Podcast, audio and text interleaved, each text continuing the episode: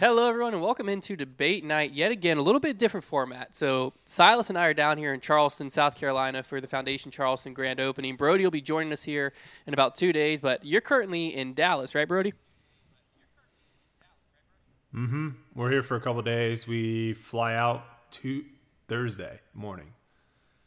Thursday. So we'll be there nice. soon. Nice. Yeah, so once Brody gets in town, then we're going to have... The, we're going to do a Foundation versus the Nation, the Foundation Charleston Grand Opening, and a whole bunch of other stuff. But the whole week down here is actually brought to you by Flippy Disc Golf. So let me tell you about them real quick and shout them out for sponsoring today's episode as well. If you want to look fresh on the disc golf course, well, today's sponsor has just what you need. Find your new style today at Flippy Disc Golf. Flippy creates super soft, stretchy, and lightweight jerseys with men and women disc golfers in mind. The lightweight, moisture-wicking fabric keeps you cool on the course and lets you throw smoothly and freely without any snagging or sticking.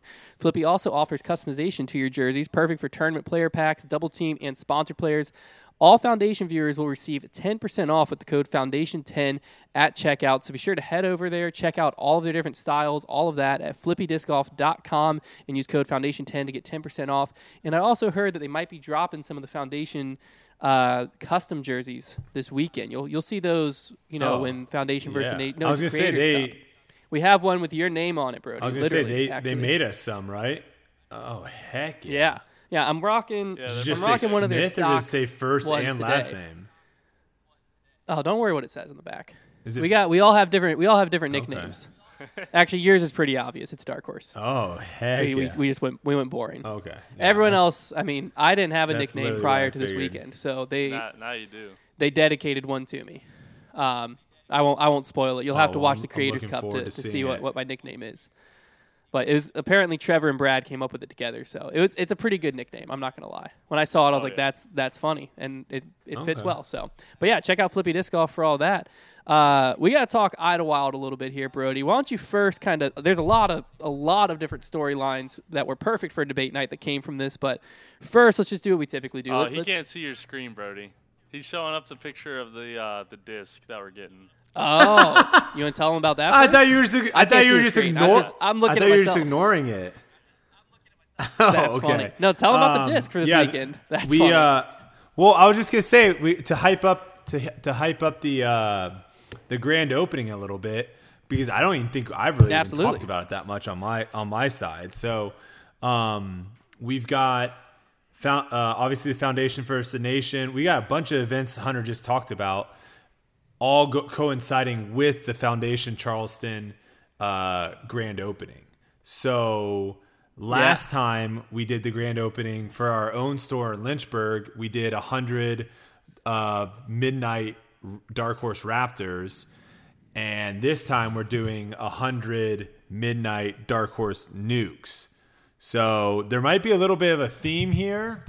I, we'll see. I don't know if we're going to start getting crazy and just opening up stores all over the place, but um, that would be a pretty sweet pair to have the Dark Horse Midnight Raptor and the Dark Horse Midnight Nuke. Um, but this time around, too, I think the cool thing is if you are going to come in from out of town, there's a lot of other stuff going on, so you can kind of make it of a full trip versus just like coming in to hang out for ten, fifteen minutes, thirty minutes, whatever it is at the store and then bouncing. And also there's going to be a bunch of other creators there too that you get to meet. So um, it should be an awesome time. Really looking forward to it. And uh, I've never actually played disc golf in South Carolina before. So I'm also excited to get to play some of the courses there as well. And uh, yeah, if you're in the area or you're close by, come make the trip. All the information is on Uh, Foundation Charleston's Instagram page. Um, I'm sure we can maybe put some stuff in the description uh, down below as well. So hope to see all you guys out there this week. Yeah, yeah, it's gonna be a that's great all, time. That was also my, that's the actual grand opening. That's perfect. That's perfect. The grand opening, five p.m. Saturday is. They're also gonna have food trucks out there, uh, and like Brody Ooh. said, lots of other creators are gonna be there. And I got to check out the shop yesterday. As soon as we got in town, we went straight there. It's pretty, pretty sick setup. They already have a pretty, pretty awesome used section. We'll put it that way. Uh, and I think they were getting a few more shipments of discs in today and tomorrow that'll fill out the shelves. But I mean, they got sick like wall-to-wall shelves, and then like a nice middle section with like bins that you can sort through, some pop-ups. uh, for different brands and stuff. It's a it's a really cool shop, and I'm a little jealous of this. You'll be jealous of it when you see it in person, Brody. You probably saw it on social, but they hired a local carpenter to build them out their checkout desk with a glowing Foundation logo in it. So, oh heck yeah! But he apparently this guy has connections in Lynchburg and offered to build us Ooh. one as well. So we might have to get Ooh. him next time he's in Lynchburg to to knock that out for us, because it nice. when you get when you see it in person, it, it's pretty sick. But that's all going down Saturday, and also, if you want more details, also Brad is stuff, bringing uh, that's on our Instagram as well. Brad is bringing some goodies as well. So I I got some extra goodies, Ooh. and I think Brad's going to bring. I think he's going to bring some of those down as well, um, along with the Sneaky. one hundred Dark Horse Nukes. So, yeah. So, in other words, if you are within driving distance of Charleston, South Carolina, you're going to want to be here Saturday. Maybe. I mean, some people. I did, ten hours I did get a driving. D M from someone. Oh, I was just going to say ten hours driving. Ten hours. Are, are we on a delay? What's going on here, Silas? What is I think happening? You're on a slight here? delay. I don't know what's going on. Yeah, you're on a delay. Or something. Why am I on? Why am I on a delay? All right, we had some technical difficulties, uh, but we should be back. We should have it all fixed. Silas is going to work editing magic, so it's like we never even left. But anyways, let's get into Idlewild here. So, lots of stories to talk about, lots of tweets and different topics that came from this thing. But Brody, we got to talk through your play out there. What you thought of the course, what you thought of the conditions, and, yeah, the tournament as a whole. Run us through it. Uh, yeah, I mean, I love the course. It's it's definitely one of my favorites um, that we've played so far this year. I thought the changes they had done were excellent, except for maybe sixteen. I understand what they did, the reason why they widened it, though. Obviously, pace of play reasons, I think. But I think they could potentially kind of make that a hazard, or if they want to make it O B and like just still cut the grass around it so it's easier to find your disc. Um, because that hole did become, obviously, as we saw how many eagles there were and how many birdies, you could get a lot more aggressive off the tee. But that's also exciting, I guess, coming down the wire makes the eagle more possible. Um, but I really love the new two new holes, hole three, hole four. Hole four might be one of my favorite holes I've played this season.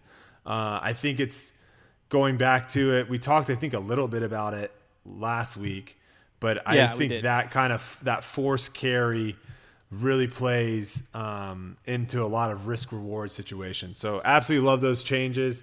And yeah, I just overall really, really love the, the course. Now, obviously the weather that we got made made for some tough conditions out there, but you know, I think whenever the conditions get tough, it's, you know, it kind of eliminates some people and and it elevates others, and some people weren't nearly as affected as some others were when it came to the conditions. So it was kind of cool to see who rose to the top, and I you know got the chance to play with Isaac in the first round, and oh nice. that was my first time yeah it was my first time getting to play with him and seeing his game up close. The dude's got Dude's got crazy skill. I know we texted a little bit about it, and I said, like, literally, if he – I mean, I didn't see him throw a forehand at all, and there was a lot of times where maybe a forehand was probably a – like, if you had equally as good forehand as backhand, you're probably throwing a forehand. So my, I'm assuming he, he definitely favors the backhand. But if if he gets his forehand up to where his backhand is, and and the only other thing I would say is maybe like added an extra twenty-five or fifty feet of distance, I mean, you're looking at someone that is just another one of those guys that you can add to the list that can win any tournament out there. So he obviously has been super close to winning previously at the Portland Open. He was in the mix, and then I think he was also mm-hmm. in the mix. It was either at Beaver State Fling or – Um, where maybe it was just Portland, but phenomenal player. Really cool to watch him, and really happy for him. Really great guy, and uh, yeah, congrats to him. Yeah, he was somewhat in the mix back at uh, Waco as well. Back at the beginning of the season, finished oh. fifth there, I believe, way back. Oh, but, okay. Yeah, really been coming into form, but the conditions specifically uh, created kind of two different tweets. I don't know if you saw them. I saw them, and they both had different takes that I want your opinion on. Uh, these came from players in the event. Uh, this first one said, players who are close in rating need tee times that are close together for round one. Watching half the field play in horrible conditions and then the other half play in great conditions is just wrong. Uh, only matters for round one. What do you think on, I mean, the essence of the take, I don't like using ratings for it, obviously, but the essence of the take is essentially you had half a field play in awful conditions and the second half of the field play in, you know, fine conditions day one, not great conditions, but a lot better. Uh, is that something you think needs to be addressed? And if so, what would you recommend for it? I, I would actually say that the thing that right now is probably, well, it's tough because like normal, normal weather, like the wind picks up throughout the day. So if you can go off early in the morning, you yeah. can get, you can kind of sometimes get better weather than later in the day. Now, the F P O goes off in the morning, so no one really is going off at seven o'clock in the morning anymore. You know, I think the first tee times are roughly around ten o'clock most of the time for the M P O. So the window mm-hmm. for M P O is normally ra- right around like ten to like three. So it is just a five-hour window a lot of times. Obviously, some tournaments, there's more people, and the window's a little bit bigger. Um So, like, I could see people getting upset about, like, feature cards and stuff of where it's, like, the same type of people are always playing together towards the end of the day. But, again, like, end yeah. of the day over time is is not necessarily where when you want to play. But, I, I mean, I'm a huge fan of trying to go to a shotgun start. Mm. Not, sorry, not shotgun. Whoa, whoa, whoa, stop. Uh-uh. I was going to say, whoa. Not shotgun. Okay. No, not shotgun. Um I've, and I've talked about this before. I think I think to fix what he's saying is a problem. I don't I don't agree with that statement. And I, and I know that was Presnell, and I'm yeah. sure he was frustrated with getting a bad draw. And I've had bad draws at some tournaments as well, where it just feels like every time I'm playing, the conditions are way worse than others, and it's going to happen. Yeah. But I think the easiest way of trying to make it to where that is equal, I guess, across the season, because you're never going to have a tournament where it's like, okay, you played in terrible conditions today, you get to play in great conditions tomorrow, and the other people get to play. Like, that's never going to happen, but you're just trying to make something to where, like, over the course of the season, it, it kind of gets evened out. And I think the easiest way of doing that is having people go off hole one, having people go off hole ten, and going doing, like, a morning wave, essentially. And then once all the morning wave is done, then the afternoon wave goes off a hole one, goes off a hole ten. So you have the most people as you can on the course at one time. Obviously, you can do the shotgun start, but that's stupid. That's really bad. But this gives yeah. you the, this makes it minimize the times in between um, tee times more. And then you mm-hmm. basically just say, okay, whoever played in the morning session on this day, the next day they play in the afternoon, and vice versa. If you play in the afternoon, you play in the morning the next day. Now, obviously, there's reasons why people don't like this. I don't think they're necessarily, in my opinion, good reasons, but people don't like the fact that you play with the same people two rounds in a row, because for this to work, you would have to literally have the same people. Um, and yeah. you're not, you're not basically... Um, in this scenario, you wouldn't be, if you shot hot round on the first day, you wouldn't be on lead card the second day. You would still be on the same mm-hmm. card that you were the first day. You just be playing in the afternoon. So does this make sense filming wise? That's another thing that's kind of tricky, right? Is because obviously yeah, with the, the big filming, one right now. They want they want to try to keep all the people, um, you know, pinched together, and like, you know, obviously like when Isaac was playing really, really well, you know, their camera came um, and I was playing decent the first round too. So I was getting on coverage a little bit as well. And, you know, that's kind of luck of the draw of like, I got lucky that Isaac was playing good enough to where he was leading the tournament yeah. to where we got a camera, or else I would have never gotten on coverage first round. So there's a lot of kind of luck when it comes to it. But yeah, I, I mean, I understand the frustration for sure. Um, it's never fun when you feel like, wow, I played in twenty-five mile per hour winds, and then these guys go out and the wind drops to like fifteen. Like, that's a massive difference between the two. But, you know, I don't think his solution makes any sense at all. If anything, I think that makes it way worse. And then also you're going to get really weird situations. Like if you are someone that cares about ratings, you're going to get a really weird situation where all the low-rated pers- people go out in the morning and shoot well because the conditions yeah. are perfect, and then a storm rolls through in the afternoon, and all the high high-rated people play terrible, and the ratings are just going to be ridiculous, right? Because now nine eighty rated people are shooting just as good as ten thirty rated people. And so if you care about ratings, which clearly that, you know, that tweet made it seem like he does, um, I don't think that actually will help you. I think that actually will hurt you in the long run. Yeah, I think that the sentiment behind it, I think, was solving the same type of problem that your solution solves, where it's just get the sim. In his his mind, explanation was like get the similarly skilled people on the course at the same time. Yours is a little bit of a broader solution, which is like get as many people on the course at the same time, and then flip flop them, so that basically you eliminate as much. I mean, there's always going to be a randomness. It's golf. It's disc golf. Like that's going to happen. But eliminating as much as you can of the randomness, I think, is always a good step. But I think the big thing's the coverage right now. Just the way disc golf's covered, it wouldn't make sense.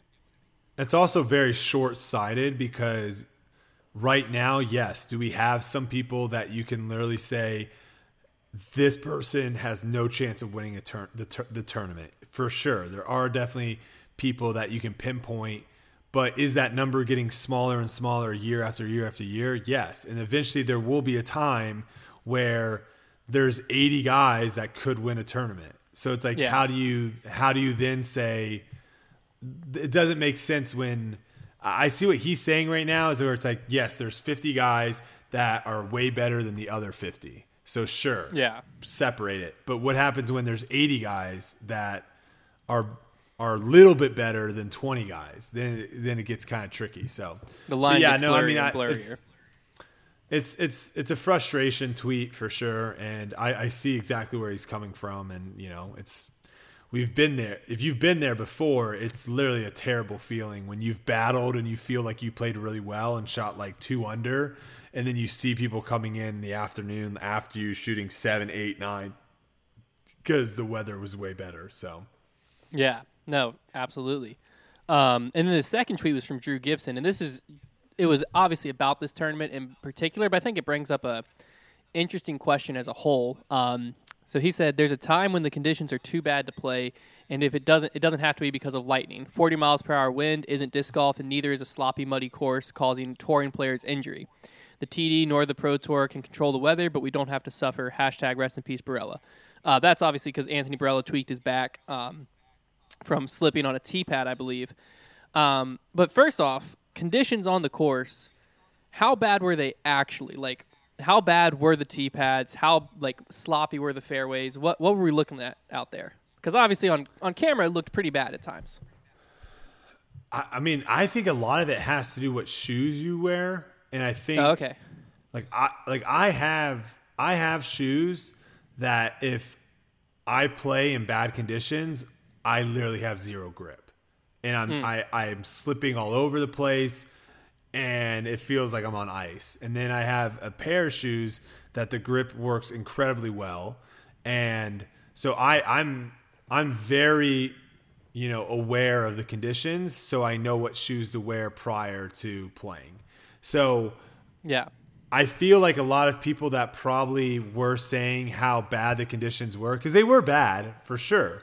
They were bad. But I think some of the people that maybe had it worse than others, I think a lot of it has to do with the fact that they don't have shoes that might have uh, give them better grip in those type of conditions. Um, mm. And, you know, it's, it's uh, you know, we've all been on hikes before, right? Where there's one person that just wears some shoes that either the tread has worn out or they aren't the greatest Uh, with traction, and they're slipping and sliding all over the place on a hike, and mm-hmm. you're wearing good hiking shoes and you're fine.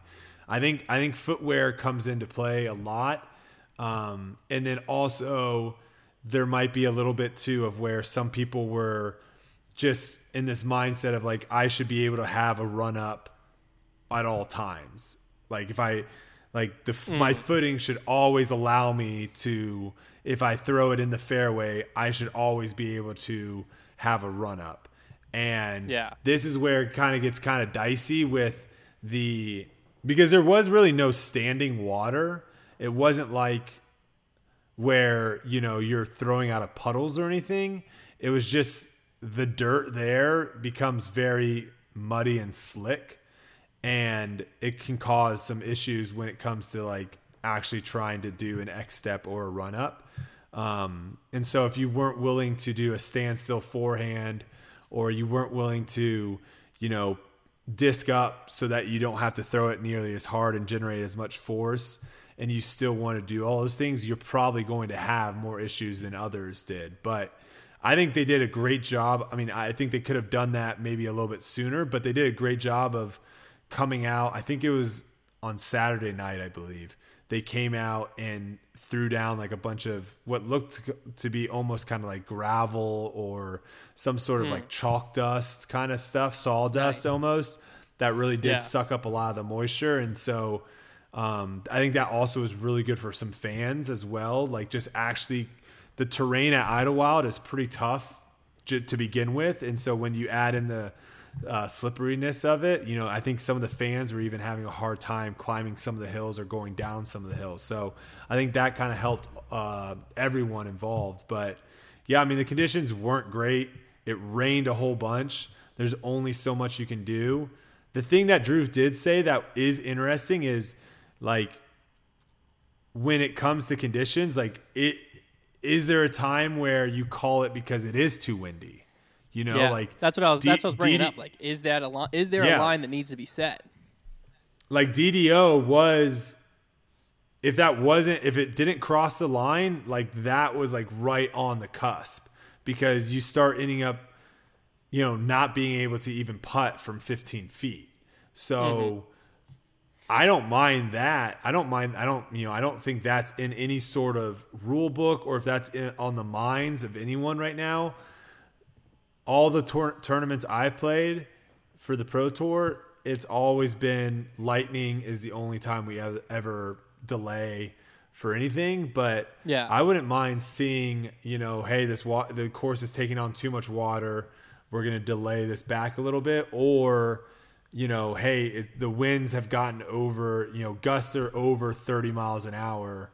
Um we're going to delay until the winds kind of calm down. Like, I think, I think obviously the the rain is probably like more of a, you got to go out there and see how it looks on the course, but the wind thing, that that's a pretty easy, like just come up with a number and say like anything over thirty-five miles per hour, too windy, we're not playing. But then what do you do with that round? Do you like push it to the next day? You just try to wait out the wind? 'Cause like typically if it's a windy day, it's a windy day.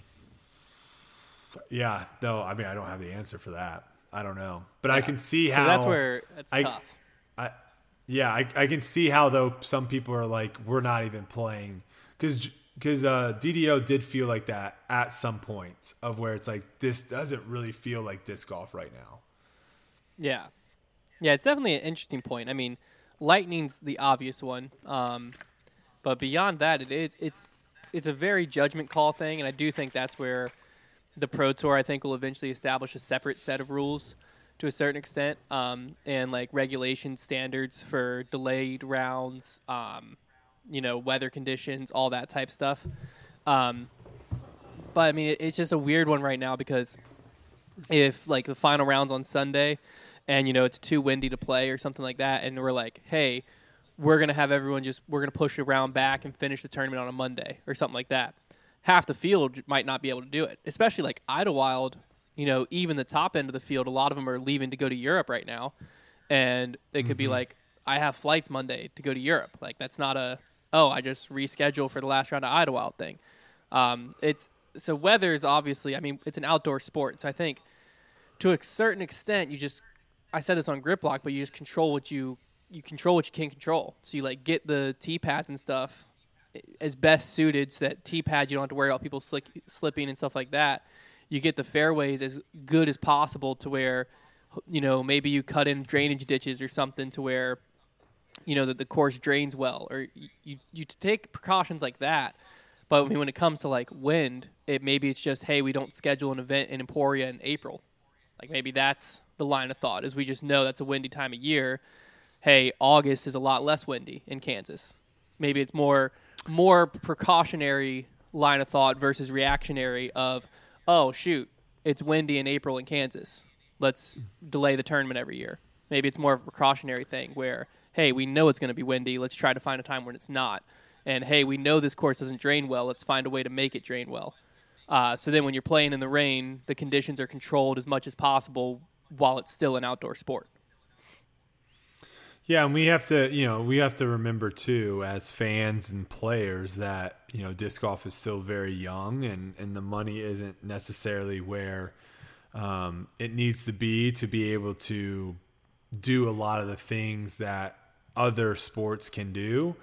And one of those being just like the maintenance on the course, you know, like a lot of these courses are owned by or run by rather the city. And sometimes you have the situation where the city is, is super open to it and like allows locals to put time and effort into maintaining the course. And then sometimes you have it like Idlewild, they were saying like, They don't. I don't. I don't believe Idlewild. I think this was Idlewild. They don't really let locals do much on the course. Mm. So it is what it is. And um, until the money is different and stuff, like I don't think we'd be having the the issues that we had at this tournament if Idlewild, for example, had a two hundred thousand dollar or a hundred thousand dollar like. money injected into it, because then you can get all new tee pads, and now the tee pads are solved, and then that the you know whatever money's left over after that, because I know tee pads are pretty expensive, but whatever money's left over that you can throw some seeding down and get some grass in these fairways, and so that they're not dirt and yeah. they're actually grass, and they can hold water a lot better than you know what it was right now, where it was just a bunch of you know mud. Essentially. Yeah. No, there's definitely, I definitely think, I think a lot of these things will be solved with time, because, you know, logistics will happen, more money will get in the sport, and, you know, it'll, it'll kind of get figured out, a lot of it. Because I think there's a lot of other solutions yeah. than, than changing rules or figuring out, you know, tee times and stuff like that. I think, I think there's a lot of other stuff that can be done. But one reactionary rule that's in place that I guess you hadn't really seen too much until this weekend, which I, I fully get because it's a very weird rule, was towel behind people's lies in their in the fairway, because obviously you've seen Hated it on tees, that. but Hated conditions were that. bad enough that, that I actually went in and found the rule for you to read it, um, so you can get your so I can get your opinion on the actual rule itself. So okay. It's eight thirteen point oh two D. It says an item such as a towel or a pad may be placed under a supporting point as long as it's not greater than one centimeter in thickness when compressed. That's the rule. And so that's at any point, any any point, anywhere. Yeah, that's just talking about your lie in general. So when you're like taking a stance and, and throwing. Yeah, eight, I mean, thirteen. It made that, for a really, f- it, it made for a really funny po- photo with Gannon, especially because they were like the size of a washcloth and they were both yellow. Mm-hmm. I think that added to the the the uh, the image there. But yeah, I mean, I I hate I hate that. I, now, I'm here's not a, a fan of that at all. Here's a weird one, because like recently... It, it, it is a rule, so it is what it is, but I, I don't like it. Yeah. That's my opinion. Well, recently there was the thing of like being able to move like dead and unattached behind your lie, dead and unattached stuff behind your lie, right? Um, mm, and yep. like where or, you could yeah, move it or where you behind. couldn't. Yeah. Right? Because wasn't it like where a supporting point could be? Like there was something where they said like... The basically the joke that would end up being made was you would have to like lay down and do like a snow angel. Oh, the new, you're talking about you're talking about the new rule. Yeah, yeah. Like the updated the, version. The, the new rule, yeah. Before it was like anything be- behind your lie, you could, as if it was dead and unattached, you can move it. But now yeah. it's like basically, yeah, it, basically it's if you put your foot down and lie down with your hand as stretched out as possible. Anything in that area you can move. I guess, uh, yeah. I guess the issue, the issue was, what I was about to say wouldn't make sense, because the issue was the run-up. People were able to clear stuff farther back. So, like, James Conrad, for his run-up, would clear, like, fifteen feet farther back, whereas yeah. someone else might clear six feet farther back, and it's saying basically just where your supporting points were. But never mind, because I was going to make a point. I was just going to bring up the question of, like, why can you put a towel behind your back supporting point? Um, when it's not actually at the lie. Because, like, running up to a lie, having a towel down in a fairway looks silly, but, like, it being behind the lie, like, at least kind of makes sense in my head. But when you're able to put one under both feet, it, it does, like, there's got to be a way. It's also, It also just seems like it's a, it's, you're like adding, I don't know, it just seems like you're adding something. And and even the one on the tee pad I don't like, because like that simply is just showing that tee pad's bad. Yeah. No, it's, I agree. Right? Like when the tee pad's good, you don't need to do that. So I, I think the only time the I like it f- is like when you're taking a knee and you put something down under your knee to like, that one makes sense to me. Still doesn't make like sense a, to me, uh, but as a cushion? Yeah, like so if you're if you're about? having to go to a knee to putt, and like they make like, I think they're really called kneesies, but they make yeah, like pads. I mean, where you like put it down so the, you're not getting thorns in your knee or whatever. Yeah, I mean, I feel like I have sense. the well. We also shouldn't be playing in thorns, first off, but I feel well, like my knees, there. I feel like my knees might be the worst out of everyone as far as like pain when it comes to like. That's just a blanket statement. Yeah. My knees are pretty bad, and I don't ever put any. I don't ever put anything underneath my knees when I'm, you know, kneeling or doing anything like that on the course. Maybe you so, should. Yeah, or like how? No, often I, I don't think it's. I don't. Do you get down on a knee? That's what I'm not saying. Very you, often. Not like once every two rounds, maybe something like that. Yeah. It's and you're only down there for a second. I don't know. I, I just think to me, whatever you want to do, it's within the rules. It's fine. I think optic, like the the looks of it, I don't like the look of it. It looks weird. There's just got to be there's got to be a way to. It just looks I'm just weird. Thinking like this one seems like a rule that could be easily abused somehow. I don't know how. I'm just like I'm thinking through like the right scenario. I feel like there'd be a reason for someone to just always have a towel and always put a towel down. Maybe it's just like because then your footing's the exact same every time. Like dry condition, wet condition, always have a towel and you always put it down behind your lie. Like, there's got to be some way that you can, like, use that and, like, get have some type of advantage, even if it's just a mental confidence thing. I don't know. Yeah, there's a weird one. I don't know. Okay, now, I do need it's you strange. to re-explain this issue with me, because this was from a text, and you tried drawing it out in a graphic, and I don't know if we're on the same page or not yet. So I need you to re-explain it. Okay. The relief from O B, where basically oh, wait, the you rule, you can, like, pull it farther back. You can't see me, dang it. Okay. I can't see you. Well, I'll... I'll... I'll still draw it for the viewers. This is perfect because I'm I'm basically an audio listener right now. So if I'm able to get it, then yeah. all of our audio listeners can. There you go. Okay, so I still have the fris- I still have the frisbee that I did the last drawing on. So I'm going to nice. use that same. We're adding frisbee. to it. Great. So Efficient. essentially, yeah, you need to bring that to Charleston. Put it in the youth section or something. Assi- you want me, you want me bring this? Yeah. Okay. So essentially. This is the basket. Okay, so you, I have a line here. Um, can you guys still hear me? Because it says your internet's weak, but yeah, I think I can, we're we fine. can hear you. We can As hear not, you. Okay, so the basket is up here. Okay, then we're gonna have a lake. He's drawing on half a disc. A lake, a lake. Well, I'm, I don't have that much room because I already drew this. Yeah. So now you have a lake. Okay, you have a lake short of the basket, okay? okay. Your throw, okay, from back mm-hmm. here, whatever, your throw went into the lake. Got it. Yep. Okay?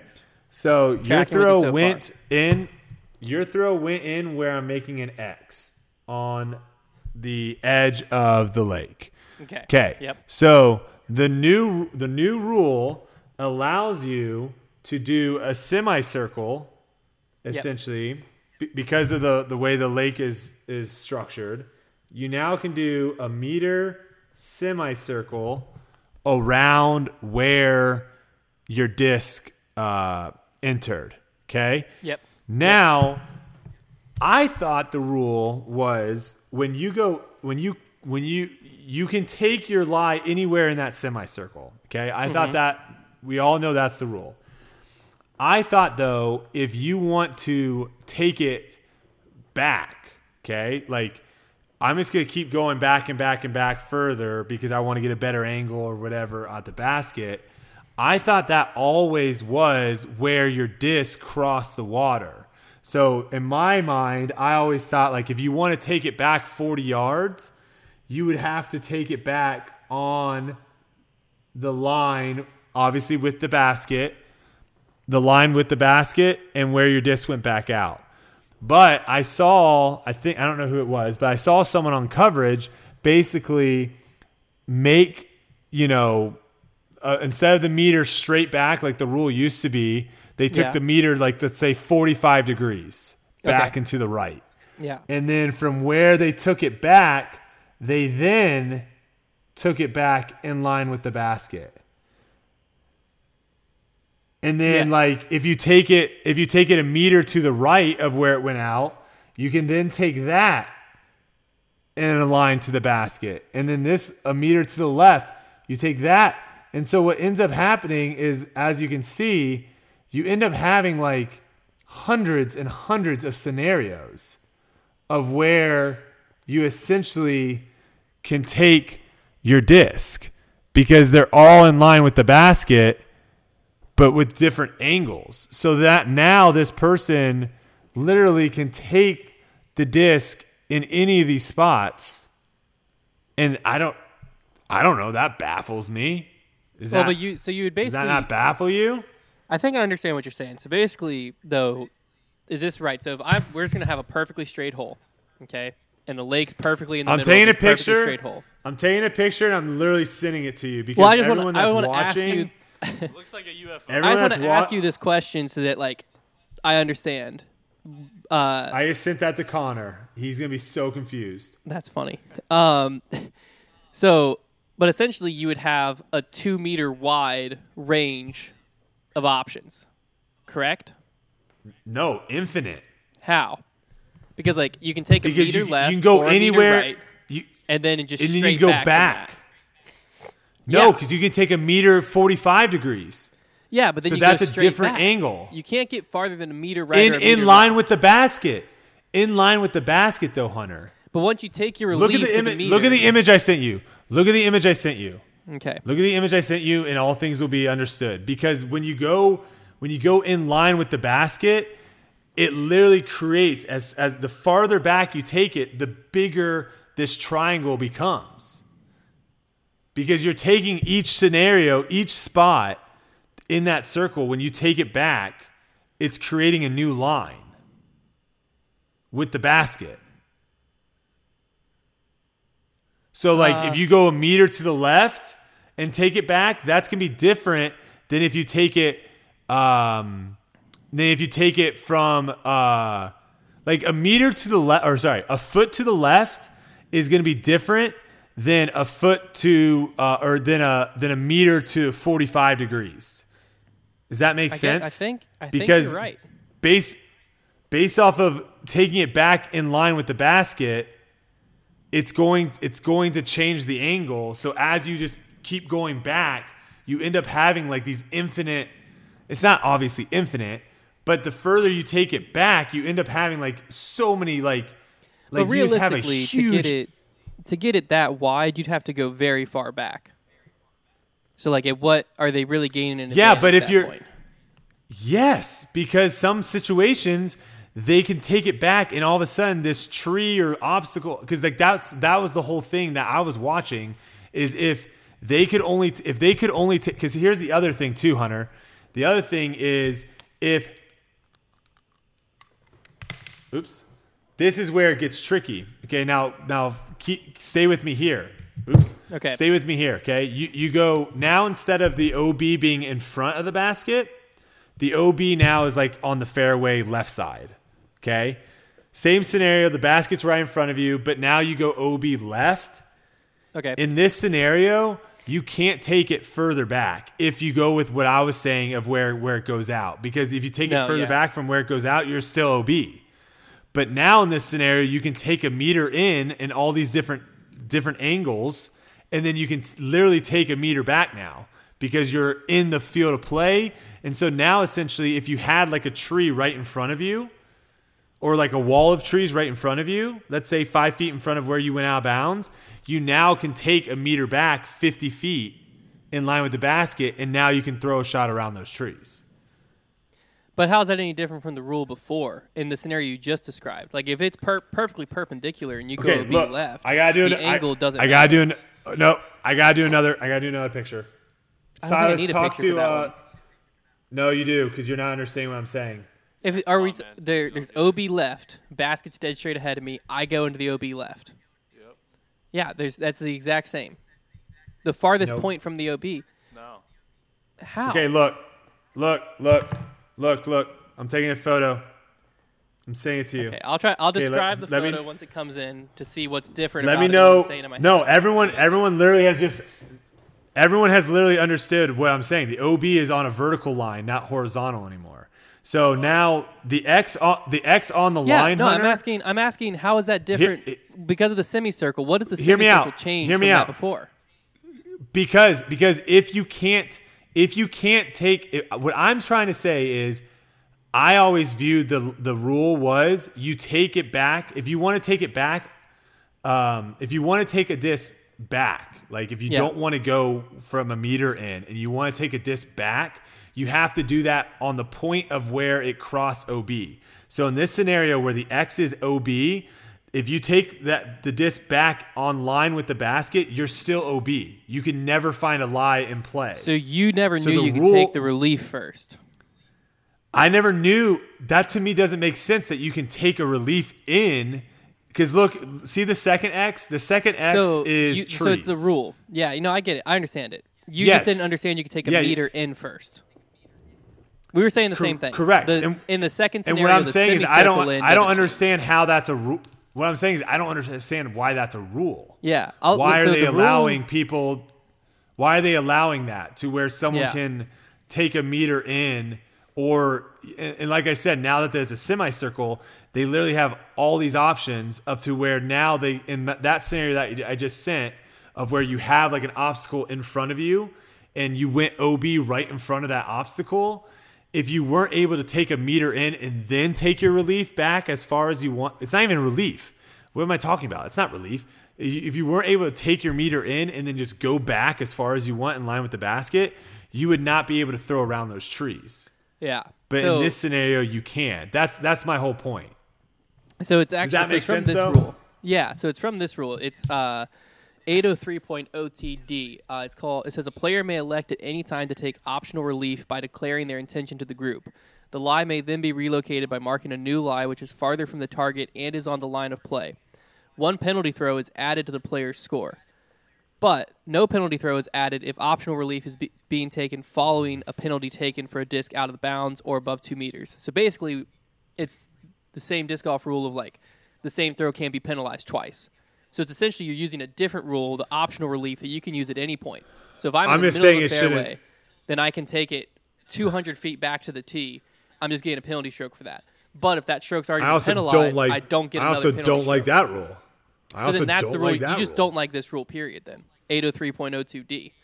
Because that's the rule. I don't like the rule the either O B way. Rule.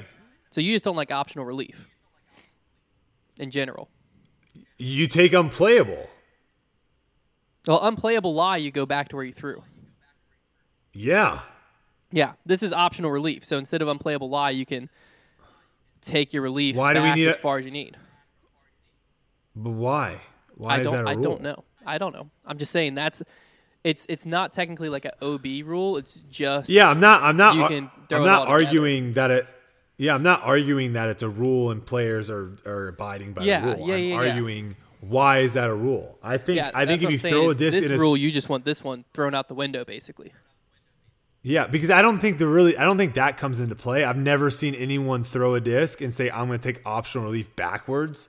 I've never seen that before. Most of the time, everyone is going to say, like, I can throw some sort of shot forward, so why would I lose a stroke and then go further back? Yeah. I don't like it. I don't like and, – and so that, it's whatever, but I don't like that you can use that rule, like you just said, when you go O B and then really give yourself, you know, I don't know. I, I just no. don't know why you're, why you're helping someone advantage. that throws a bat – that someone throws a bad shot. So the first time I ever saw it used, I was the T D for an event, and it blew my mind. It was the Bow for Bedford, and we had this par five island hole, and the O B was defined by a fence line. And I was watching the M P O lead card come down, and Paul went for the eagle. He went for the island in two, threw at O B, walked up to the fence line, took his meter off, and then backed up another like ten feet. And I was watching as a T D up on the side of the hill, and I'm like, what is he doing? And so I had another guy who had T D'd a bunch of events, and I asked him because he was standing next to me because I was like, Paul's breaking the rules right in front of my face. Like, what, what the heck is this guy doing? And the T D was like, oh, he's just taking optional relief so he doesn't have to worry about the fence in his swing. I was like, but what? Like, his relief's a meter. Like, it's just a fence. It's not barbed wire or anything. He can't take ten feet back. He's like, no, he's taking optional relief. I was like, so he gets a stroke. He's like, no, he went O B. And, like, this is, I was the first time it was ever explained to me. And so I asked Paul about it after yeah. He's like, he's like, yeah, it's not something you ever really do frequently. He's like, but if I would have taken only a meter, my follow-through would have been right at the fence. So by going ten feet farther back, then I could throw freely without thinking about the fence. The first time I saw it, I was like, that that's illegal. Because it does seem a very weird rule. Like, you threw it, even in that scenario, like, just don't throw over the fence. Then you don't have to worry about the fence in your swing. Like, there's there's no real scenario where it's like a... Oh, okay. There it is. That's the one that makes sense. So I, not, I think yeah, I can get behind like this being taken out. It's not like a safety thing. It's just one. It's just a rule that basically makes disc golf easier. Yeah, yeah. Like, there's no real reason for it to exist other than it's just like, to other than just easier. making your life yeah. easier. Picking, being able to be like, oh, yeah. you know, if I go back twenty feet, I, then I have a hyzer versus yeah. having to throw this straight shot. And you know me, I'm all for. I'm all because because the other rule makes sense of where you if you go out of bounds, because it really just makes sense for like the water scenario where it's short of the basket, right? Yeah. Where if you take a meter back, like it might not still be safe to kind of throw in. So it's like I kind of want to keep going back further. To, like that makes sense in certain scenarios, um, and and I'm fine with that. Taking it back on where you went out of bounds as far back as you want. That's fine to me in that one line, but yeah, I'm I'm all for. I'm always going to be for making disc golf more challenging and more difficult. And this just seems like a rule that the only thing it's good for is making disc golf easier. So I'm all yeah, about. Yeah, you know what? I came in. I came X-Day. into this one ready to debate you, and I you've convinced me. You've swayed me. I don't understand why this rule exists, and hopefully someone in the comments can explain to us maybe the origin of the rule or some type of scenario we're not thinking about as to why why it still needs to exist. But as of right now, I agree. Let's get rid of that thing. Um, this next take, basically, for those listening at home, what the structure of the show right now is Brody texted me a list of things as they happened throughout Idlewild and was like, add this to the list of debate night. Add this to the list. So if it seems like I'm reading off of a list and being like, all right, next topic, it's because I am. Uh, that's exactly what I'm doing. But the next one, I'm fascinated to hear why this is even on my list. Um, you said, oh boy, hopefully, asking, I, hopefully I remember. You said you wanted me to bring up asking players how they shot week.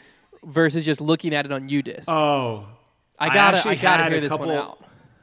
Okay. So I actually had, I actually had a couple conversations. This happens at every single tournament. And I don't yeah. know if other people like, again, this is a very pro spectator fan type of situation. This is not something that, and this is again like one of those weird like disc golf things of where I think sometimes when we discuss things on here, people put themselves in that shoe of like, oh, when I finish like with a turn and, or when I finish with a tournament and someone asks me how I do, how I did, like that's not weird at all. Like this is a different scenario than you playing a local tournament or a local B ter- like B tier or A tier, whatever it is.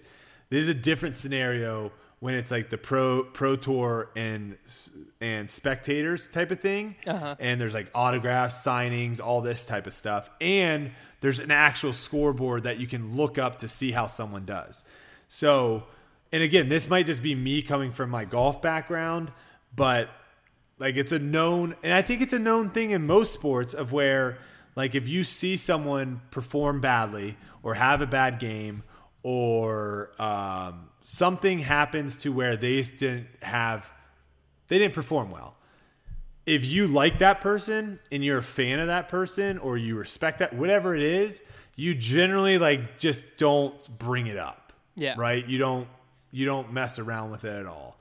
Um, I don't know if I've told my Jordan Spieth story of where I walked eighteen holes with him and I was super stoked to uh, talk to him after the round, and he acknowledged me at one point during the round, so that made me be like, "Oh wow, he know like he knows of me, so maybe we can have a conversation." Like I got my head spinning of like this would be sweet, but then he double bogeyed mm. hole eighteen, and that basically kaputted his round, and put me in a situation where I was like, I'm not going to say anything to him. No, what the heck? Because I know he's, I know he's pissed off. Because like initially I was going to like come up to him and say, hey man, it was awesome watching you. Great playing today. Because he was actually playing really well. And then that happened. So my point being, and this is what I told the couple people that, and I think it's like, it's just an open conversation. It's not that big of a deal. If anything, I'm actually just trying to save people the awkwardness, because I'm, I'm going to be truthful. If you ask me how I did and I played terrible, I'm going to say I played terrible. And yeah. then it's, it's a really like Silas, let's have this conversation. Okay. I just, I just right. triple bogeyed hole seventeen. I was in like twenty, twenty-third place. And I triple bogey hole seventeen coming in, and now I've I didn't cash, and now I'm walking, and you you you go with the line. What? Say the line. How, ask me how I played. Oh, how'd you play? Terrible. Nice. See, that was perfect. Like, what do you what Silas? What do you say to that? Like what? How do you? I've always seen it used as like a, a way to just like start a conversation. Because like I've asked players, but you know how, but asked, you but you can, you know how I played though. But you, I want to hear the, the story. Is you can look. So like if I walk up to you, I guess it's slightly different. To like someone if I walk that played you, terrible. Yeah, if I walk to up someone to you that and played I'm terrible. Like, hey man, how'd it go out there today? And you're like, oh, it was awful. I shot four over. I was like, oh wait, dude, no, wait, hold on. What happened? Yeah, it, I get, I if get. you know, if you hold on, Hunter, yeah, Hunter, yeah. if you know someone. If you know someone was like trying to qualify for U S D G C and they double bogeyed the final hole to to knock them out of qualifying, you would literally, the first thing you would say is, hey man, how'd it go out there? This is not someone that you're friends with, by the way. This no. is like, this is you saying this to like, this is you saying this to Isaac Robinson. No, hey man, how'd it go way, out there? Only way I'm asking that question to Isaac Robinson in that scenario is if I legitimately haven't, I haven't seen, I'm walking by him and I see him like headed to his car. I'm like, oh, dude, how'd you shoot today? I, I have no idea what happened. I'm just asking because it's a lot quicker. See, you're part of the problem. If you, I'm walking, if I'm look, walking, what do you want me to do? Not, look it up on U-Disc. He could have shot course record, and this is the moment of we're gonna have the greatest like interaction. And I'm like, and he's like, dude, shredded it out there. And I'm like, oh, sick. Tell me about it. Or he's just gonna be like, dude, it yeah, didn't go my but, way. But, and I'm like, oh, my bad. Sorry, dude. That sucks. And then we just walk say, on. I, Then and, and then you just walk away from that. I saw you had an awesome round. You know what? This somewhat happened. This somewhat happened to me. Uh, all, all I'm trying to say is I'm trying. No, I'm trying to save. I'm trying scenario. to save. I'm trying to save the awkwardness because again, I, it's not awkward for me. I could care less if if more and more people want to come up to me and ask me. And again, if you're trolling, that's a perfect troll, that right? Like if troll. you know I if you know I played terrible and. and you don't like me, that is a perfect troll to be like, hey man, how'd it go out there? Like I saw that you were, saw you were in like twentieth place. Like how'd you finish? That's an awesome troll. But if you're like a legitimate, like you want, like you're saying, you want to have like a conversation and stuff like that. My, my other point is like, it, it's just, you have a U-Disc. Well, what do like, you suggest? You what do you suggest? So I'm, I'm just a random fan. Okay, I didn't get to watch your round. I'm showing up to watch lead card first day. I'm not talking card, anything about the round. And you're walking by. What am I round. saying? I'm just like, hey man, hey, oh, nice hey man, nice, hey, hey, hey man, nice to see you out here. Uh, hey man, can I get a picture? Hey man, can I get an autograph? But like, it's just uh, a very natural like can, thing to be like, oh, you like, oh, I know Brody cheated off this morning. I wonder how he did. And just, hey, I see you. Hey man, lo- hey, how'd it go out there? I just would never. That's a natural conversation I would never starter. Do, I feel like. No, I've never, I've never done that at a P G A Tour event. I've well, never it's slightly seen different, a pro though, because like walk. How? How? But it's when are you? When they are have, you? They, you're in the parking lot. You so you pull up to a P G A Tour event. You you park and Rory's parked next to you. That is completely different scenario than I'm at a P G A Tour event and I'm behind no, the ropes waiting to that, get an autograph from this guy. No. No, that's no. What our our parking is now separate. Now you can't park where the pros are parking. No, but like you the, still. This is you, you. At no point. This is you, you walking walk off eighteen. Yes, and you're walking to yeah, your. What car. Are you talking about? I'm I'm not watching what? you play. I'm by hole one. There are Idlewild, there are perfect Hunter. Example. There are Hunter. Hunter, there are events on the P G A Tour where when you finish hole eighteen, you have to walk like three minutes to get to the clubhouse. And along those but three those, minutes, you're walking you're walking past people that weren't watching you play. Past that people are just are like with randomly, people. That's a big difference. Are there is it a roped off section? You're walking through it's a it's a it's it's even it's even worse because they're they're walking on like a cart path. And there's but people that's a, on both sides. Sure, but but are are people on the cart path walking with them? No. That's the big and there's difference. There's no people in this scenario is the same thing. There's a rope in between. It's the same exact situation. So Idlewild, so Idlewild, you, you left to, eighteen you, and you got to your car and you don't have to walk through fans You're, at any point. There, there is a rope. There is a rope from hole eighteen all the way to the practice area, and the practice area is all roped off onto your cars. All right. If you did not want to interact, if you didn't want to interact with fans at all, you literally could just put your head down and walk, and they would have to. They're on the other side of you. And they're then, not. Then, yeah, like, I fully agree you with you. Want, so, like, I'm talking about, like, you're walking. You're walking. I mean, in this scenario, my scenario was like a. Uh, I've had it happen where I'm like walking off hole eighteen, and people are asking. But then I'm also I've also had it too where like I'm practice putting after a round, and like someone like, and this is the whole thing. It's not like you're walking past me, right? Like, it'd be one thing if you're walking past me and you're just like, oh hey man, how'd it go? To like that's different. Then like it's an awkward situation when I'm practice putting and like you just like, hey man, how'd it go today? And I know like you were standing there. I'm not going anywhere. You could literally just be like, oh, he triple bogeyed hole seventeen. Yikes. Probably not going to bring it up. It's again, it's not that big of a deal. I don't really care. My whole point with this was literally just saying the awkwardness that it is when you ask someone how they did. And again, I think it's going to get like my my interactions like terrible, didn't play well. It is what it is, right? And then we move on, whatever. But think about like, do if you this, do you view it weird if like you, there's another pro like you like you and was I think Zach when Melton. pros do it, I think when pros do it, I think the majority of the time they know how you played. I think there is trolling going but, like, on do you, there, possibly. But like, do you view it different if like round one you teed at ten, Zach Melton teed it. One or is about to tee at one, you're walking past the putting green and he's practice putting. He obviously has not been looking at scores. And he's just like, oh, Brody, how'd it go out there for you today? I think it's also different when you have a relationship with someone. Sure, but like that's because, a different vibe, right? Like that feels fine. Yes. Because that's like. Yes, because you have a, I, I have a relationship with someone. Yeah. I have a relationship with that I think person. Up to this point, though, ask, that's the disc golf vibe because like everyone's been together. It's just now getting separated. Correct. Because I would never, ever ask saying. that to.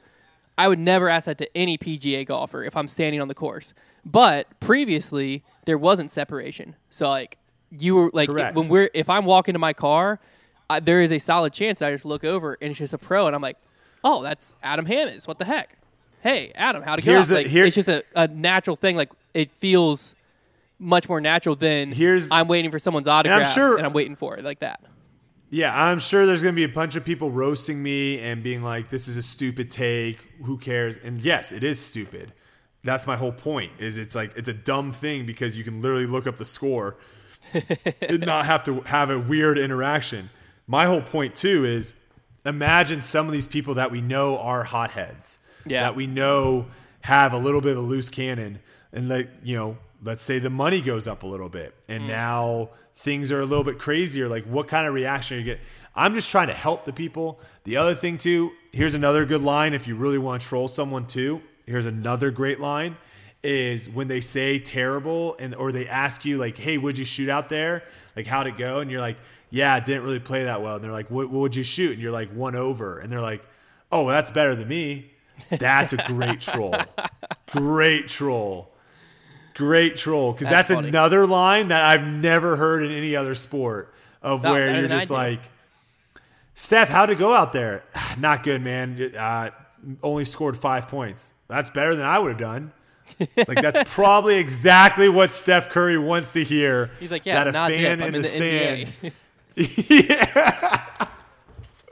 And again, I think it's to your point of where the separation isn't there yet, like one hundred percent. It's still really close. So there are still people that like play and don't play and all this, but like that is such a good troll line of like, oh man, chin up, dude. That that's actually really good. Like I've never shot under par here, so that's like really good. It's yeah. like that's funny. You're like yeah, but like Isaac Robinson just shot thirteen under, so he beat me by four. he beat me by fourteen today.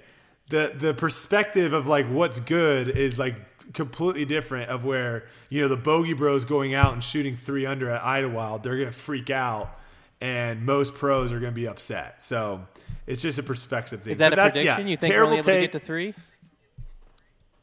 If you guys play doubles? Yeah, we'd play doubles. Hmm. Three's not a terrible number, actually. Three's, you guys are going to bogey a lot of holes as a doubles team. I played Idlewild singles once, and I did start... I was three through three before a storm delay. Don't look at the scorecard after that, but... Just saying. Well, hole three is different now. Well, yeah, I know. I can still B- get it, I think. Birdie on hole birdie on hole two is really good. I was I very proud of myself. I didn't birdie that hole once. Yeah, I didn't birdie that hole I once. I came back and took like a six or seven on the next hole and just erased it all, but that's fine. Yeah, the the woods holes, like that that stretch of like the stretch of like ten through fifteen, that's where I, I think you guys shoot like probably three over par or something. All right. So three under is a good mark, is what you're thinking. I would be I would be impressed if you guys, as a double, shot better than three under. All right. But you guys are also way better. You guys are way better than what I'm thinking of right now, actually. Because I think like back, yeah, I think uh, maybe you maybe you actually could shoot better than that. Maybe like maybe like five. Five's probably a Five's better a solid number. For okay. Where, where you, I think five's the number I would give you guys because like Trevor's actually putting good now. So, and then I saw on your Instagram story that you were just like lethal, lethal today, like well, inside of sixty feet. So most most of today, uh, most of today. Let's put it this way: we did a monthly match. Yeah.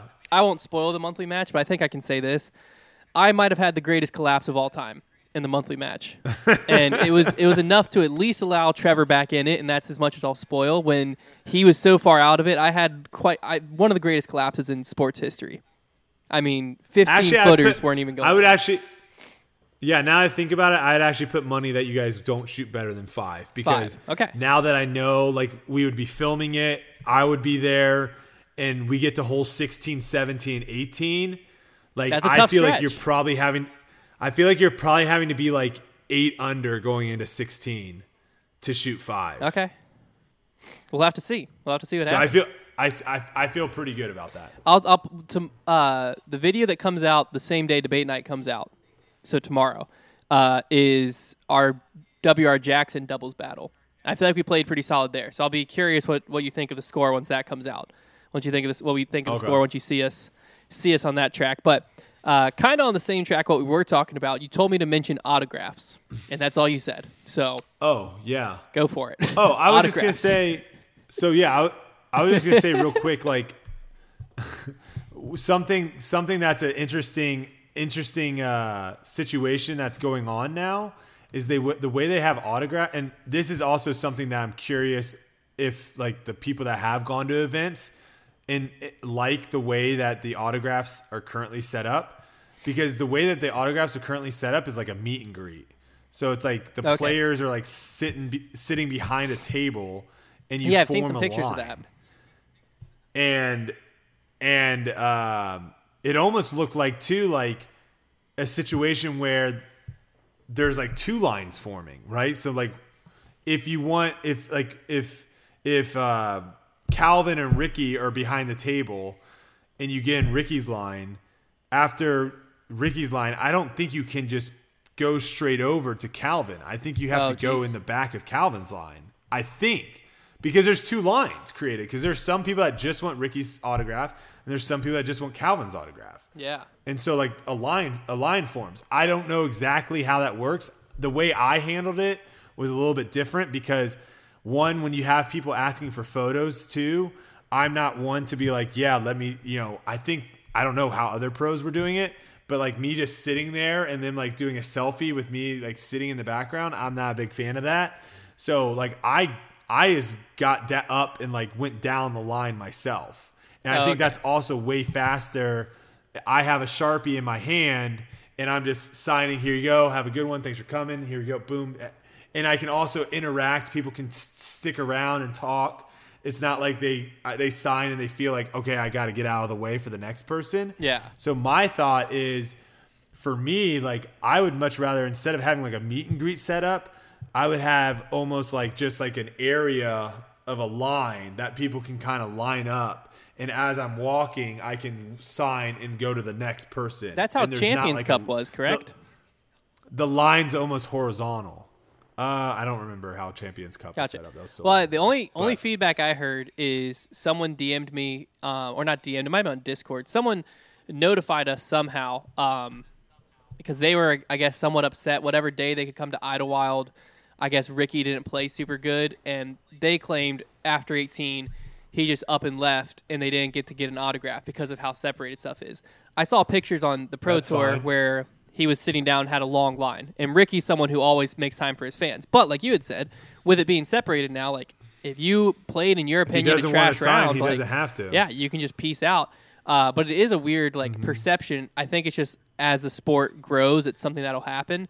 Because like if you go to, you know, back in the day, I got LeBron James' autograph once, and it was like the coolest moment of my life. Now I don't like LeBron anymore.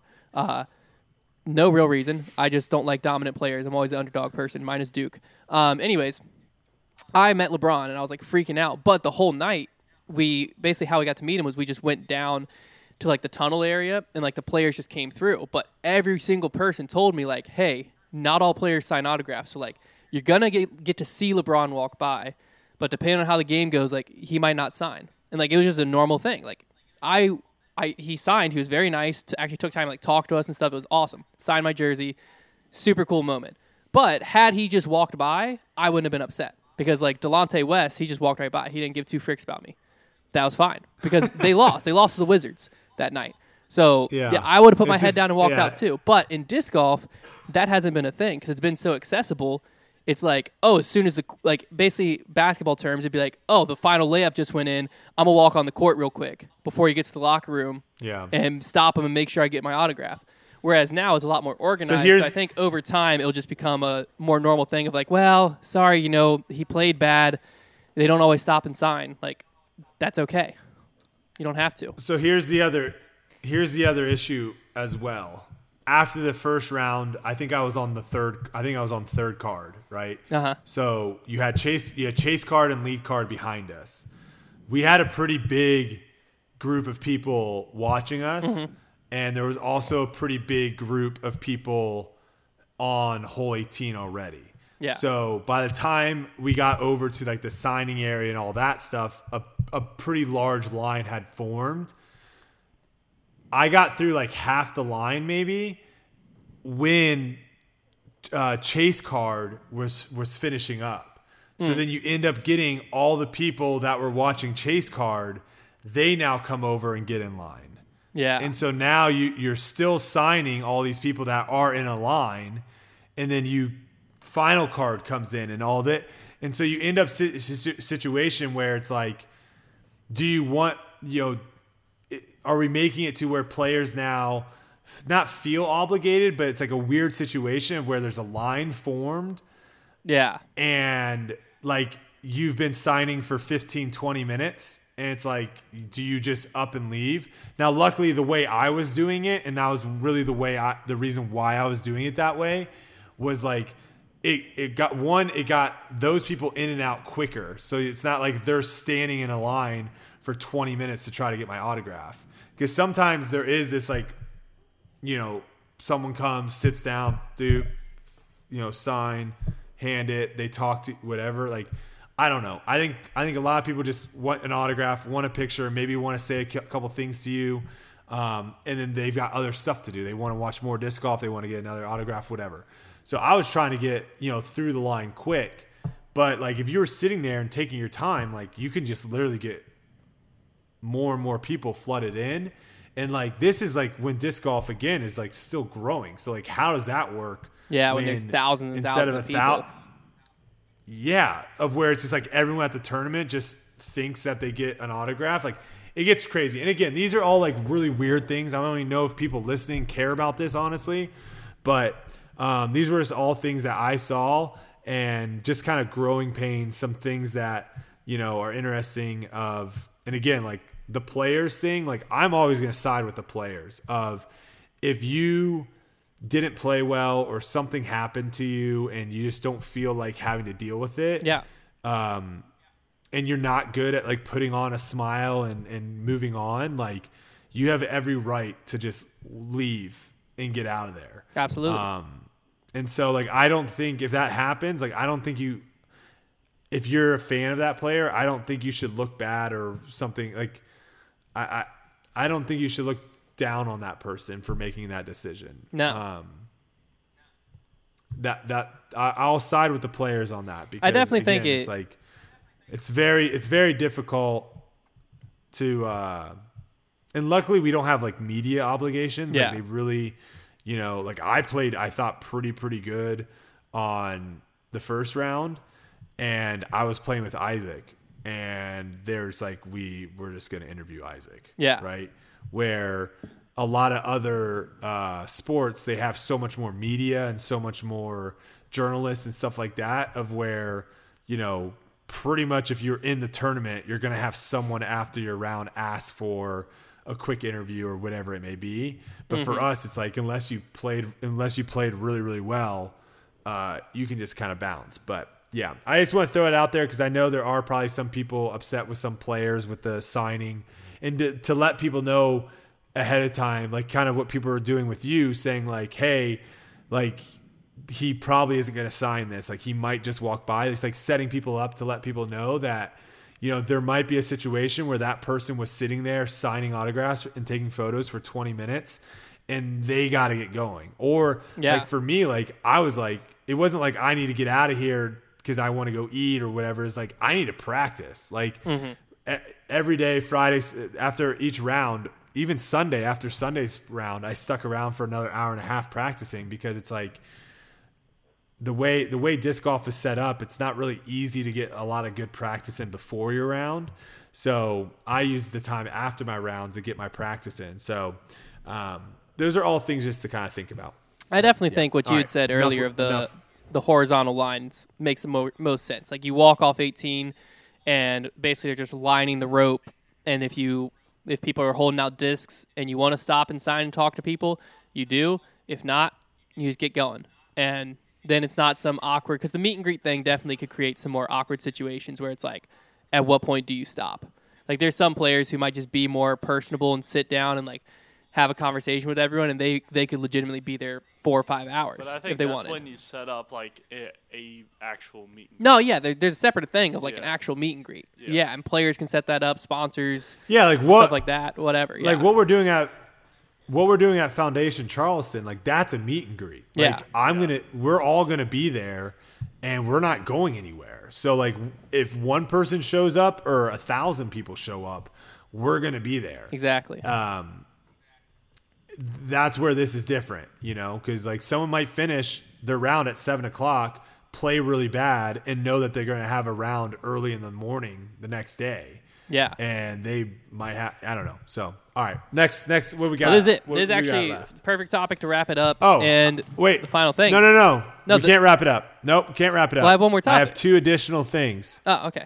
Well, let me do these two. Let me do these two additional things real quick. Okay. Because these should be fast. Okay. Go for okay. it. Knock it out. This, this is like, uh, this is like if I smoked weed, this would be like something that probably would pop up in my head. Okay. But I just I, I just I just saw this and I want to talk about this. Okay. How crazy how crazy is it? And I, I'm gonna bring it all as a good story here. Okay, great. Can't Think wait. about how crazy it is when you listen to one person sing, right? Yeah. If you listen to one person sing, we're gonna we're gonna throw out Miley Cyrus because I've been really liking her like uh renditions of some of these songs yeah. that she's been doing. Silas is laughing. When I hear reason. my Dude, what? Silas must not have heard. Keep going. Hear me out. When I hear when I hear like Miley Cyrus sing, I'm like, holy cow, that person can sing really good. Uh-huh. My guess is when if I heard Silas sing, I would be like, holy crap, Silas can't sing. This sounds terrible. Dang, man. Have you no. ever heard though? Have you ever heard like at a concert where the whole crowd starts singing? Yeah. Have you ever heard that and thought it was bad? It no, always, always sounds, sounds amazing. Good. Yeah. It always sounds incredible. It's like a choir. And so I think I yeah, but everyone in choir can sing though. Not always. The majority of people. Not in a, always. No, no, no. I I'm gonna disagree with you on that one. Yeah, a lot the majority of people in choir of, can't ma- sing. Hold on. The majority of people in a choir can sing or practice singing or like have. You're gonna tell me right now that there's a higher percentage of people that sing better in a crowd than in a choir? No, Come probably on. in a choir. I mean, it depends you on the choir. You can't believe that. Like a random middle school choir at like some random school, yeah, probably. Yeah. You probably have more talent in that crowd. In in no, like it doesn't. It's irrelevant. Keep there going. might be. I'm tracking with you. Okay, a my group point of people is, always sounds. My point good. is even if you if you yeah if you have ten thousand people and only let's say one hundred of them actually can sing well, it's still going to sound good, even though nine thousand nine hundred can't sing. Yeah. Individually, if you pick them out individually. Sure. So this is where I'm. This is where I'm bringing it all into the world. I think this is a perfect uh, analogy to the fact of. If we work together as a group, community, whatever, we can achieve a lot better things than if everyone was just trying to go solo dolo. Absolutely. That was kind of my like analogy moment of like, holy cow, like as a group, we can do incredible things. And instead of like tearing each other down and saying, I'm better than you, you're better, I, you suck, yada, yada. If we work more together, incredible things can happen. I don't know. That was where'd that, that come was from? Just a, I've what, never what thought. sparked that? Thanks for the motivation. Um, that was good. It was um, one of my favorite Christian songs, which is um, uh, what is that song? Love that one. I can't. I mean, Spiritly. We need about five thousand more uh, of you. Spiritly. Uh, um, gosh, hold on. I gotta, I, I, I saw a video and I liked it. So I gotta, um, oh, here it is.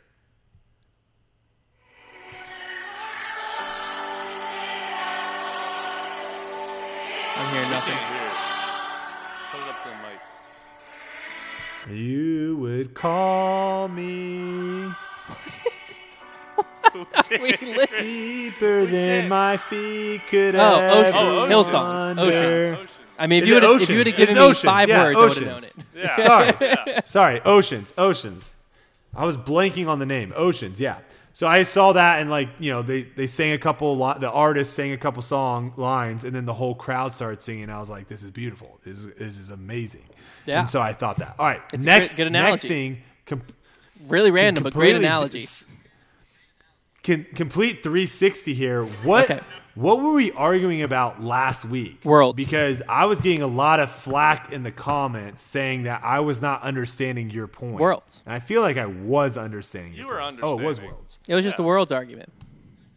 You were understanding. I was understanding your point. I was just saying I don't I yeah, my whole thing was my whole thing was I just don't understand why adding extra days make it makes it special. I'm not, but we don't have to get back into that. Here we go again. We're not getting back into that. I just, I want, I just want to make sure it's noted that I was understanding Hunter's point.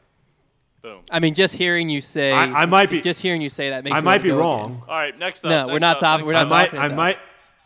I might. Where's Trevor on it? What's his? I'll, I'll ask him when I get. Yeah, there. ask I him when he gets here. I want to know his opinion. Yeah. His opinion will just maybe be we'll do a special grip lock every time.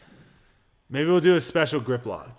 Maybe we definitely need to do a banter. We definitely need to do a banter when I'm there. We're gonna we record. A, we're gonna we record a, a banter, banter tomorrow morning, but we could definitely. We're gonna do a mailbag when you're here for sure. Heiser Club no, mailbag. We need to do but a we banter. Can do a banter too. We need. We can knock two banters out this week. It has, it's been it's been a long time since we Friday did a with the full Friday crew. Morning. I think we got some free time. Oh, I'm also bringing the Prada disc, so oh, we're going yeah. to do. Yeah. Um, we're gonna do. Uh, a full review of the Prada nice. disc and see how everyone throws it. So that's Perfect. that's coming. Great. That's awesome. All right. The, the, uh, what's your the last final topic? Thing you texted which, me, which I'm confused why we're bringing it back up again, but you must have a reason, is the shaking hands after hole eighteen. Oh, my gosh. The movement is happening, baby. Oh, you started The movement it. is happening. Okay. Oh, I've been trying did, to do this. I've been trying to do this for I months. I will say, I did notice heck? your, was it your final round? one of the rounds, I th- it was it was definitely your final round. That was because that's when definitely Paul, not filmed. No, it was when, because it was, that was when Paul popped off. You were on Paul's card final round, right? Oh. Yes, so they oh, were so live. Yes, yes, yes. So live that. coverage they had when Paul hit the putt on eighteen, and then immediately everyone took their hats off and started shaking hands on the green of eighteen. I thought I was watching. What'd you think? I did note it. Did I, I did I note it. It looked professional. Did it? Did it? Did it look cool? It did look good. Love it did. It. it it felt like a good like summary of the round. It made sense. Okay, so so we definitely have made movement on this. And I, I haven't like posted anything when it, I haven't posted anything to like the to like the the Facebook group with all the pros in it or anything like that, being like, hey guys, let's keep doing this.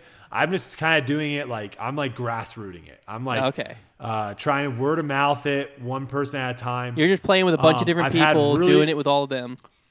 Yes, and I've had really good conversations with a lot of people of where like I'll I'll basically this is how I pose it is I go when we get to hole eighteen I'll go, hey, listen, guys, if you want to do the whole handshake thing and all that stuff right now, fine. I just want to let you know I'm going to do it again when we actually finish on eighteen. And yeah, that's how you make it stick. And I've got and and phrasing it that way, I literally have gotten some people being like, yeah, I don't actually know why. Yeah, I don't know why we do it before. And some people are like, yeah, I've never even thought about like I've gotten I've gotten a lot of people being like, yeah, it's kind of weird. Like when they actually think about it, like, cause I think it's just so in, in, in, uh, grained and it's like something you've done so much. Yeah. But to me, I, I do think it's, it is such a classier thing to be able to do that actually when your round is over, no matter what happens on hole eighteen. Yeah. Cause and then you again, can just I actually say like, it was a op- good playing with you. Like you can actually say yeah, it. And I think over. the optics, yeah, and you're shaking the caddies' hands as well, letting them know that like it was nice meeting them, all that stuff. The optics of it, I think, looks great. Um, but yeah, I did it. We all all three days did it, um, and uh, it is what it is. Slow movement, obviously, slow movement. And some people, I still sometimes get people being like, "Well, I I still am going to do it." Before and I'm like, that's fine.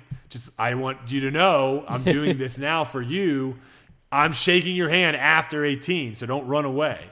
And you can't run away. That's the whole beauty of it. Like we're all going to do our scores. So you know there's what? No running away. You've you've started a movement now with Foundation. We're t- tomorrow's Bogey Bro battle is going to turn a new page. We're not going to shake hands till after we're done.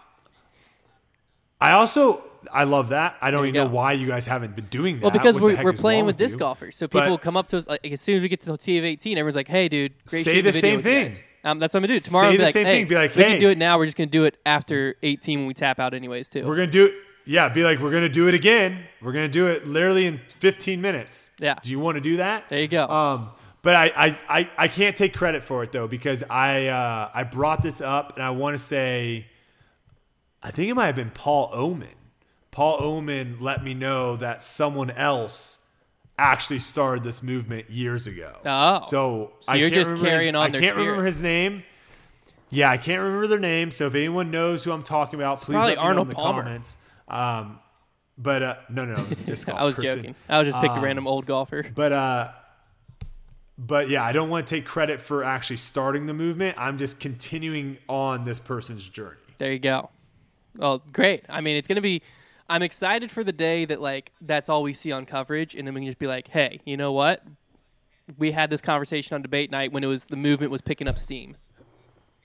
You know what else you'll love? You and Trevor will love? Let's hear it. And why this is also another thing of why you'll love it is it prohibits – I love Terry Miller, but it prohibits Terry Miller getting that microphone up in the person's mm. face right when they tap out because – they know that they have to shake everyone's hand.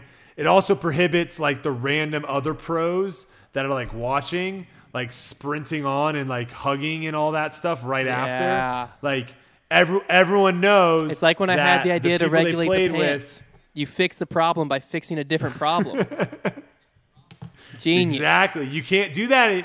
You can't do that anymore because you have to let that player shake everyone, every other player's hand, and all the caddies' hand. And what that ends up doing is that player shakes their caddy at the end and they get that nice, like, you know, moment of where it's caddy, player, caddy, player. I will say. And, uh, yeah. I will say. And then the family is, hanging in the off on, on the wings, and yeah. they come in, and so like yeah, it's it's, it's a nice moment. It's a I nice will say moment. I did like this at Idlewild.